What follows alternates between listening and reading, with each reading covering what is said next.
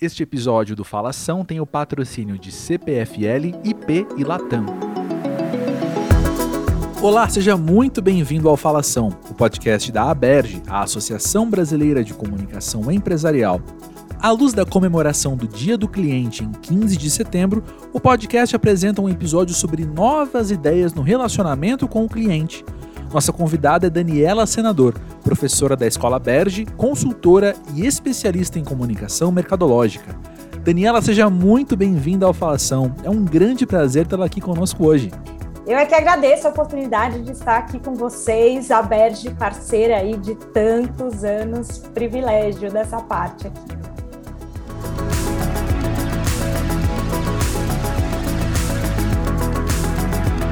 Daniela, para começar a nossa conversa, queria ouvir mais sobre você. Conta um pouco sobre quem você é, o que você tem feito, como tem sido a sua trajetória até aqui.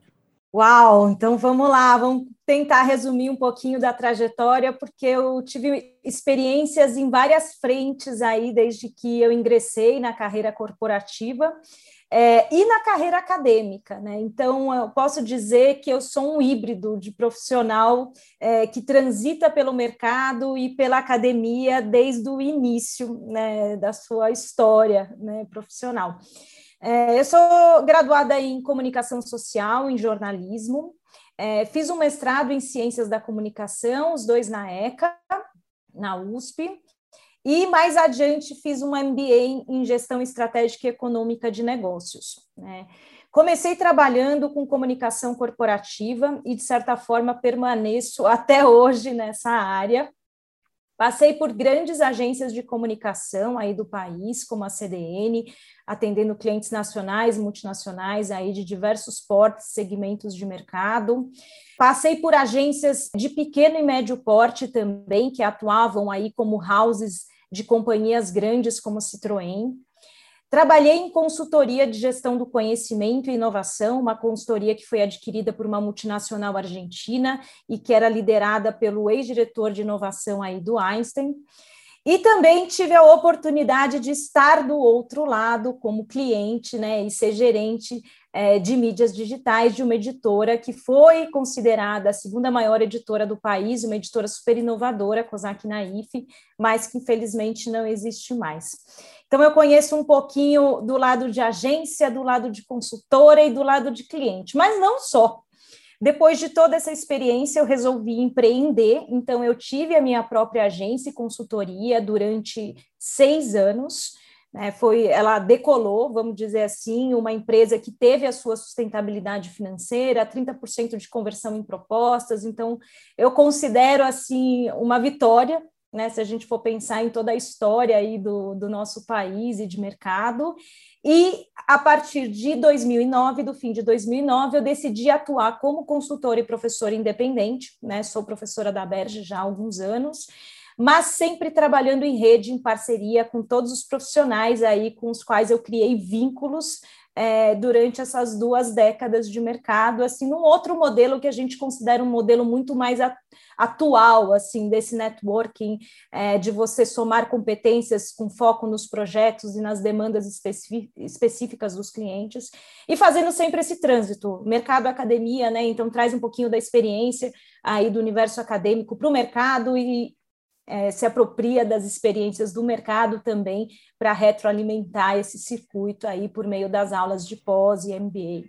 Ou seja, é a pessoa certa para a gente conversar hoje aqui, porque o assunto é o relacionamento com o cliente, e você mesmo citou agora, não só que você já vivenciou o outro lado, como você está atento aos modelos atuais de negócios. E eu queria perguntar para você então, porque relacionamento com o cliente é algo que todo mundo sabe o que, que é vou afirmar que todo profissional de comunicação sabe o que, que é. Mas hoje, com essa sua bagagem, com esse seu repertório, como é que você entende que o relacionamento com o cliente acontece hoje? É, quando eu penso em relacionamento com o cliente, eu vejo dois tipos de relacionamento que a gente pode estabelecer, né? Como consultora, vamos dizer assim, como agência e como você interage com os profissionais das empresas que você atende, e também como você interage com o seu consumidor final é, a partir do, do relacionamento que as marcas estabelecem com eles. O que eu vou dizer para você que mudou é que antes a gente tinha, vamos dizer, um relacionamento quase que hierárquico. E aquela frase, né? O cliente sempre tem a razão, né? E o prestador de serviço, ele sempre está ali para equacionar e fornecer uma solução. Né, nesse sentido, né, o cliente estava assim, vamos dizer, num, num, certo patamar, apesar do consultor ter ali a sua inteligência e poder contribuir. Uma comunicação quase que unidirecional, se a gente for pensar, até de ambos os lados, num modelo bem tradicional. Hoje isso mudou. Eu acredito que você cria junto com o cliente. Seja esse cliente o quem está do outro lado, né? Seja ele um cliente que é um gestor de comunicação, um gestor de marketing de uma empresa que você, como prestador de, serviço, está atendendo, seja uma marca com o seu consumidor final. Então você cocria. Então é muito diferente de você, por exemplo, receber uma demanda, entender aquela necessidade e mobilizar unicamente o seu conhecimento para trazer soluções. Né? Uma vez que o conhecimento crítico desse cliente, ele acaba sendo desprezado nesse processo, e aí a solução nem sempre é aquela que se espera e nem sempre é aquela que traz um resultado. Né? Então, muito com base também é, na experiência que eu tive de gestão do conhecimento, porque é muito interessante a gente falar em sessões de cocriação, mas a gente já fazia isso há mais de 10 anos que é você se unir e se colocar no mesmo patamar que o seu cliente, independentemente de quem você seja. Então, esse é um ponto, né? Se você é um prestador de serviço, hoje a gente fala em consultor, mas muito mais um facilitador. É como é que você mobiliza todos os conhecimentos que esse cliente ele tem é, juntando também com a sua expertise para você criar soluções que são inovadoras. E aí a gente está falando do cliente final, que num processo de inovação aberta que muitas empresas encampam, ele participa desse processo, se a gente pensar no próprio consumidor também, então eu vou navegando por essas duas vertentes, e você também mobiliza outros profissionais que estão diretamente ou indiretamente conectados com aquele negócio e que podem trazer a sua contribuição, sejam eles de dentro da empresa, sejam eles de fora da empresa. Então, eu vejo sim que esse relacionamento mudou e que ele é muito mais horizontal nesse sentido. Pois é, que interessante, né? Neste ano e meio de falação, já recebemos tantos profissionais aqui conversando sobre as perspectivas das marcas e o que as marcas têm feito. E é muito interessante, então, poder sentar com você e ouvir um pouco sobre esse outro lado. Eu queria te perguntar, então, como você tem entendido para os clientes, nas perspectivas dos clientes, como que eles querem se relacionar com as marcas? O cliente ele quer uma posição de protagonismo hoje. Então, ele tinha uma posição, vamos dizer, há algumas décadas, muito mais passiva. As marcas criavam os produtos que elas queriam criar, com uma diversificação muito pequena, e ofertavam, e o cliente ele era submetido a escolher entre poucas opções. É o que a gente sempre chamou de a era da escassez. Hoje em dia, é, principalmente com aí o advento das tecnologias de informação e comunicação, a, o cliente ganhou, ganhou voz. Né? Ele tem canais muito mais do que um telefone, que é o que ele tinha antes, ou boca a boca, que ele contaminava a sua rede. Hoje ele tem canais para deixar documentada a sua opinião a respeito da performance de uma marca, da forma como ela se relaciona com ele e daquilo que ela oferta para ele. Então, esse é um aspecto que mudou bastante, porque as marcas tiveram que se adaptar a um diálogo um diálogo perene. Se a gente for pensar assim, esse diálogo nunca havia acontecido antes das TICs. Então, era uma manifestação unidirecional por meio de canais tradicionais, que você pode considerar a televisão, o rádio, o outdoor, enfim. O cliente ele via aquilo e poderia se sentir seduzido ou não. E boca a boca é algo que sempre existiu, mas um boca a boca que era muito restrito também ao presencial ou aos canais é, que eu mencionei. Hoje não. Então você consegue se comunicar com pessoas que você nunca viu e você consegue influenciar uma rede muito maior do que a sua rede própria. Se a gente for pensar, por exemplo, num comentário que vai para um Facebook, um, uma página de uma marca e a quantidade de pessoas que vão visualizar aquilo. Então, o cliente ele tem um protagonismo. E esse protagonismo tem se manifestado ultimamente em marcas, por exemplo, que não têm propósito né, marcas que têm posições muito controversas no mercado. Então, os clientes eles se mobilizam, se manifestam e são capazes de boicotar determinadas marcas, comprometendo a sustentabilidade financeira dessas marcas. Né? Inclusive de dar a sua opinião e fazer com que as marcas repensem cada vez mais é, os produtos que elas estão ofertando, promovendo essa diversificação para poder atender necessidades específicas, porque muitas vezes quem concebe um produto ou um serviço é, não é quem consome esse produto ou serviço. Né? Então, a gente tem aí uma diferença muito grande.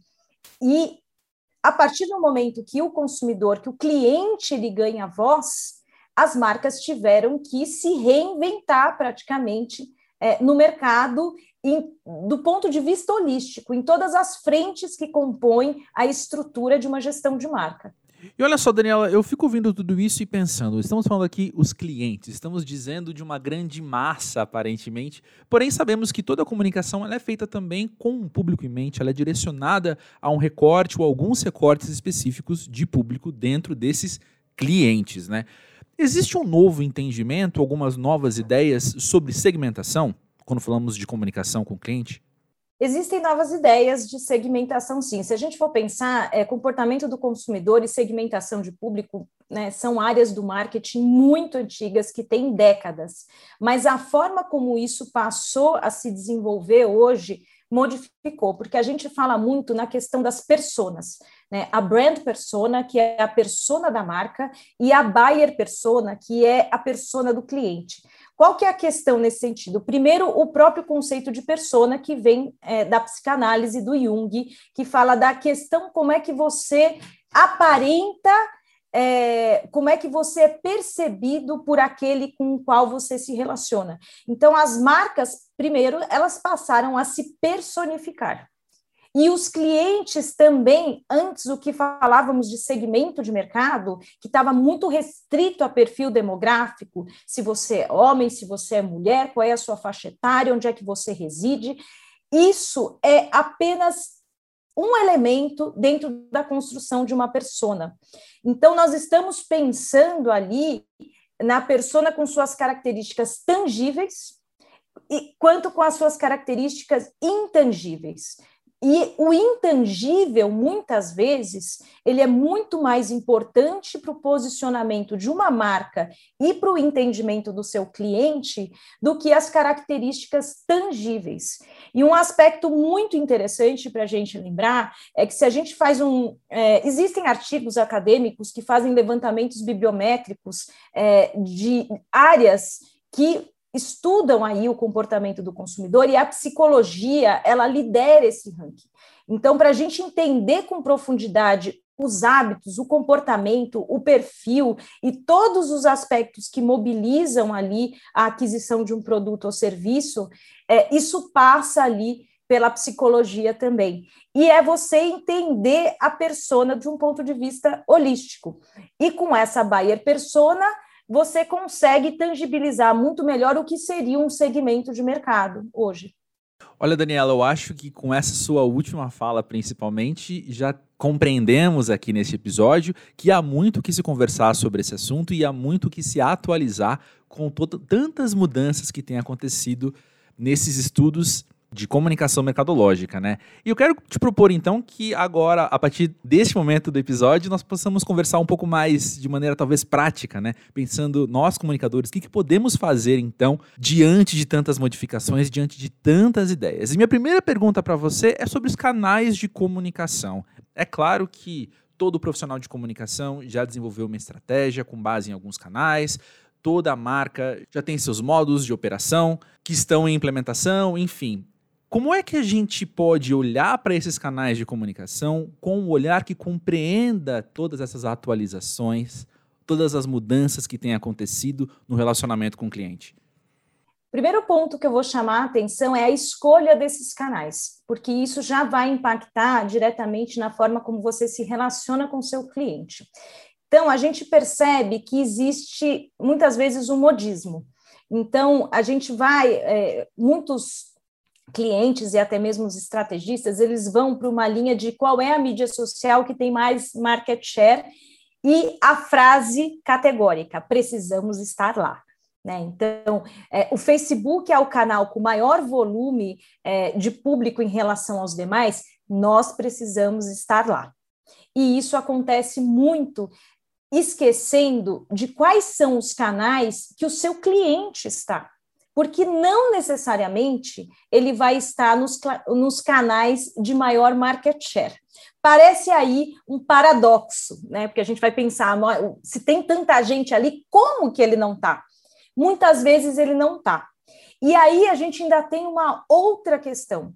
Ele pode estar, mas pode não ser o canal prioritário tendo em vista a comunicação. E minha frase clássica: tudo não farás. Precisamos otimizar os investimentos e focar naqueles canais que vão trazer mais resultado. Esse é um aspecto importante. Então, a partir disso, eu gosto muito da frase da música do Milton Nascimento. Assim como o artista vai aonde o povo está, então as marcas têm que ir aonde os consumidores estão. Então, a gente parte do princípio de entender quem são esses consumidores. Esse é o primeiro passo de qualquer estratégia de comunicação mercadológica. Quem são essas pessoas e aonde elas estão? É, marcando sua presença e como que elas estão marcando essa presença. Se a gente não parar para pensar nisso, você vai cair no lugar comum. Então você vai despender um, uma energia e recursos financeiros, enfim, pessoais ali, é, numa comunicação que não vai ter retorno. Então, é muito importante a gente fazer esse estudo prévio. E eu digo isso porque existe também uma certa ansiedade de sair fazendo, né? de sair escrevendo, né? de sair respondendo de qualquer forma. E outro ponto que eu chamo a atenção, que é crítico, a desvalorização do profissional de mídias sociais no mercado hoje em dia. São profissionais que recebem muito pouco, porque acredita-se que basta estar ali escrevendo posts, sejam eles quais sejam, e escrevendo numa dinâmica, eu digo que parece a Reuters, né? Então, que conteúdo temos muito, mas quais são os conteúdos que precisamos privilegiar dentro dessa estratégia? Né? Porque tudo não farás. Né? Então, não tem por que você trabalhar que nem a Reuters para uma marca que, na verdade, está precisando posicionar melhor os seus valores perante o cliente. Então, nem tudo o que acontece é precisa ser comunicado nesses canais. E ainda tem um outro ponto que eu queria chamar a atenção, que é, uma vez que você entende o comportamento desse público, você pode até criar canais que não seriam óbvios. Então, aconteceu comigo, por exemplo, um caso de uma consultoria que a gente descobriu é, que o público majoritário praticava esportes individuais e ali ele ouvia muito podcast e músicas no Spotify. Quer dizer, seria um canal considerado prioritário? Muitas vezes o lugar comum é você ir para Facebook, você ir para Instagram. E nesse caso, valia a pena, porque você entra na vida dessas pessoas de uma forma mais natural. Então, esse é um aspecto que eu chamo a atenção também. Gostei muito do que você disse sobre a desvalorização do profissional de mídias sociais e fico tentado aqui e você dê a tentação de te perguntar então, quais outros erros você percebe ser comuns na maneira com que as empresas têm trabalhado o relacionamento com o cliente? Eu acredito que existe, por exemplo, uma padronização no diálogo com esse cliente, principalmente é, nas grandes marcas é, que envolvem aí um monitoramento de mídias sociais, então é muito difícil você estabelecer um diálogo personalizado. Se formos pensar no volume de manifestações de clientes que existem nas páginas de grandes marcas, que têm milhões e milhões de seguidores, é muito difícil você estabelecer um diálogo personalizado, por mais que você tenha feito um trabalho de definição de brand persona e tom de voz. Porque você precisa ter mensagens rápidas. A Amazon ainda consegue ter esse diálogo personalizado, inclusive é, com assinatura de quem é, estabeleceu, por parte da Amazon, quem estabeleceu esse diálogo com o cliente, mas não são todas as marcas. Então, você entra num modus operandi muito automático e o cliente sente essa frieza. E por que, que isso acontece? Porque as equipes de mídias sociais são muito enxutas. É, se você for pensar, por exemplo, já fui gerente de mídias sociais e conteúdo da Citroën do Brasil, e eu tinha dois profissionais na época para produção de conteúdo e interação com o cliente, é, mais um que resolvia casos críticos, para uma página que tinha milhões de seguidores e um serviço de atendimento ao cliente forte. Né? Então, a gente vê o quanto isso precisaria ser expandido. E nesse caso não é. Então, envolve uma questão de investimento para você fazer um trabalho mais qualificado. Esse é um aspecto que eu chamo a atenção. É, o segundo aspecto é que existe ainda, parece um contrassenso, uma resistência das marcas em trabalhar em estratégia. Então, todo mundo quer sair fazendo. E eu digo isso porque eu estou do lado de cá como consultora e recebo demandas é dessa natureza. Então, vamos desenvolver um planejamento? Não, mas a gente quer fazer, a gente quer mão na massa. Então, está todo mundo pensando ali, na verdade, no operacional, porque não pode parar e tem que trocar o pneu com o carro andando. E desse aspecto eu entendo, sim, tem que trocar o pneu com o carro andando, mas a gente tem que parar para uma parte mais analítica, para uma parte de pesquisa, é, para uma parte de entendimento do comportamento desse público que vai além do perfil demográfico. Né? Então, a gente, pensando aí no caso da psicologia, né, que tem aí imperado, vamos dizer, nessas pesquisas, é, e hoje tanto se fala no copywriting, né, em como que você mobiliza gatilhos mentais para essa comunicação, se você não fizer essa pesquisa, não vai funcionar. Não adianta só você pegar o manual de técnicas de copywriting, porque vai envolver a mensagem que você está passando, o recorte do seu conteúdo. Então, não é só é, copiar técnicas, eh, colocar técnicas em prática. Então, isso é algo que eu observo bastante também. Já aconteceu de ver grandes marcas que ignoram a manifestação dos clientes em relação aos seus produtos e serviços e seguem com mídia promocional, em vez de resolver problemas que são é, problemas estruturais, porque tem aí a questão de, do profissional de comunicação que está estabelecendo esse relacionamento com o cliente, mas existem problemas estruturais na empresa que impactam no serviço desse profissional de comunicação. Então, uma vez que existe um e-commerce, o produto foi adquirido e ele não chegou na casa do cliente, não é o profissional de comunicação que vai resolver esse problema, é a logística da empresa. Então, não adianta ter uma boa comunicação, se a gente for pensar, uma comunicação personalizada, etc., e transparente, se em algum momento você não resolveu o problema que está por trás. E Daniela, se você precisasse eleger uma grande urgência para os comunicadores aprenderem sobre relacionamento com o cliente hoje, qual essa seria? Qual é o assunto mais relevante para aprendermos sobre isso? Eu acredito que para você aprender a se comunicar, você precisa conhecer quem é que está do outro lado. Nós aqui nos comunicamos de formas diferentes, com públicos diferentes, e aí a gente não precisa ir muito, lá, muito longe. Né? Se a gente for pegar entre nossos amigos, nossos familiares, enfim, as, as pessoas é, que são mais íntimas, as pessoas com as quais a gente trabalha, enfim, todos nós temos formas diferentes de nos comunicar. Então, essa sensibilidade em relação ao outro, ela é urgente. E aí a palavra de ordem é empatia. Né? Uma vez que a gente se desdobra para se colocar no lugar do outro e poder entendê-lo com mais profundidade, aí sim a gente começa a estabelecer uma comunicação que tenha valor para ele. Caso contrário, fica muito complicado. E a gente percebe muito hoje em dia, quando a gente submete os profissionais que estão envolvidos em sessões de cocriação e a gente coloca é, metodologias que envolvem empatia, como é difícil você se deslocar daquilo que você pensa para você imergir no universo do outro e entender como ele pensa, porque é isso, quem concebe não necessariamente é quem consome. Excelente ouvir isso. E eu queria trazer aqui para a roda também o tema do ano na Berge, que é a comunicação capital ético. E ouvir de você, Daniela, como é que você enxerga que a comunicação mercadológica pode fortalecer o posicionamento das organizações junto aos clientes sobre essas questões, como as pautas ESG, por exemplo? Eu digo hoje em dia que as organizações elas têm que se comunicar e dizer aquilo que elas efetivamente fazem.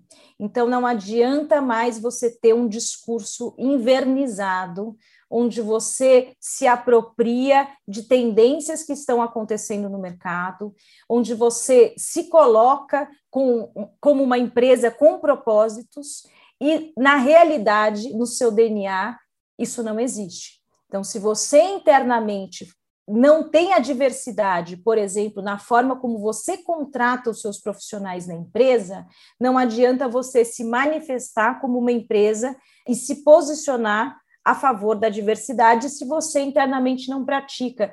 E hoje isso é facilmente deflagrado.